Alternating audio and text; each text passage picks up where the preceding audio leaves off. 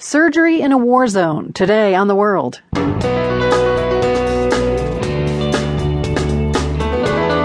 I'm Carol Hills. Samer Attar is a Chicago based surgeon, but he just got back from volunteering at a hospital in Aleppo, Syria. The area is being bombarded by helicopters and jets in the sky.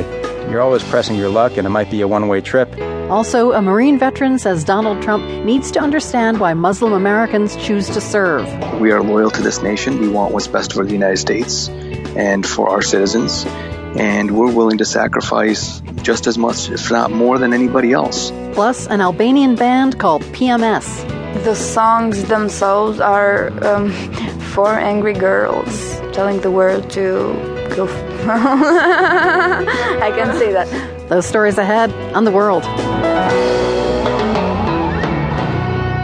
We start today with two stories about the conflict in Syria. In a few minutes, we'll hear about an underground library in a suburb of Damascus, where people can go and read books that were rescued from destruction.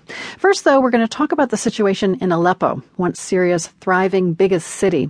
Now, the eastern part of that city and the rebels in it are under a government siege. The United Nations says about 300,000 residents are trapped there as well, as fighting continues between the two sides. The situation is dire and desperate because the city is sealed off. They're stuck.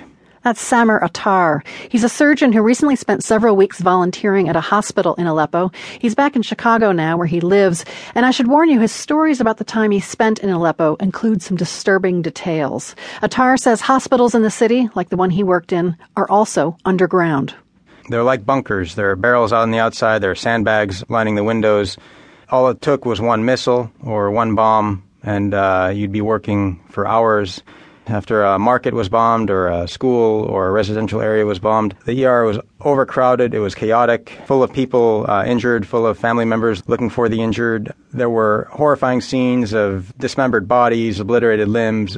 You're literally seeing people bleeding to death in front of you, and, and there's there's very little you can do. You're running from one person to the next. Sounds it's difficult and overwhelming. And what were you able to work with? What kind of tools were available to work with as a surgeon? The tools are very basic. So you have uh, scalpels and sutures, some anesthesia.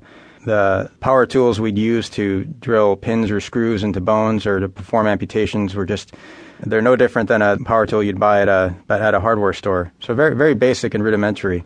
You've been to Aleppo a number of times since the war in Syria started. How did this most recent trip compare to earlier trips in terms of what's worse, what's better Uh, operating as a doctor there?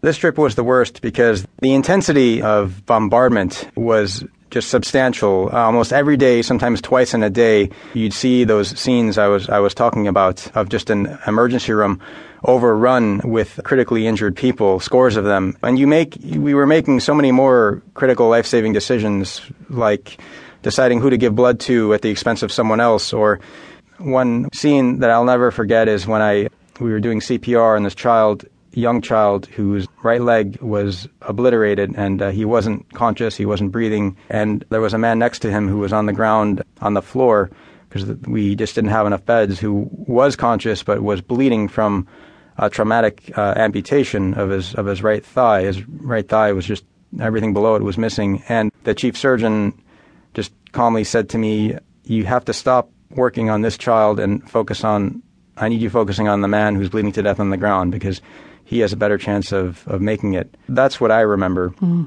You, you never walk away from that. You worked with a neurosurgeon, the last remaining one in Aleppo. You mentioned he had a sense of humor. How do you maintain a sense of humor in such a difficult circumstance? Actually, everyone I worked with had a had a sense of humor. I, uh, there's a general surgeon there who's also young. He's in his early 30s. And one day uh, there was an airstrike, a missile that we heard the jet screech by and we heard the missile coming and it landed so close to the hospital it, it knocked me off my feet. And so my heart was pounding and racing a bit, but uh, the people around me were a bit unfazed. This is kind of what they deal with. And, and one man, one of the administrators in the hospital, started serving everyone tea. And this general surgeon started telling a story where he grew up. He has a farm and he has a bunch of chickens, and there's a fox that is always eating his chickens. And he he was telling all the stories about how he tried to poison the, the fox unsuccessfully seven times. And for me, it was a bit surreal because he was just very calm, very composed, and trying to put everyone else at ease.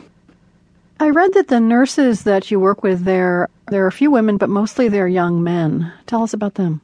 I would say over half of the people that work there have no real formal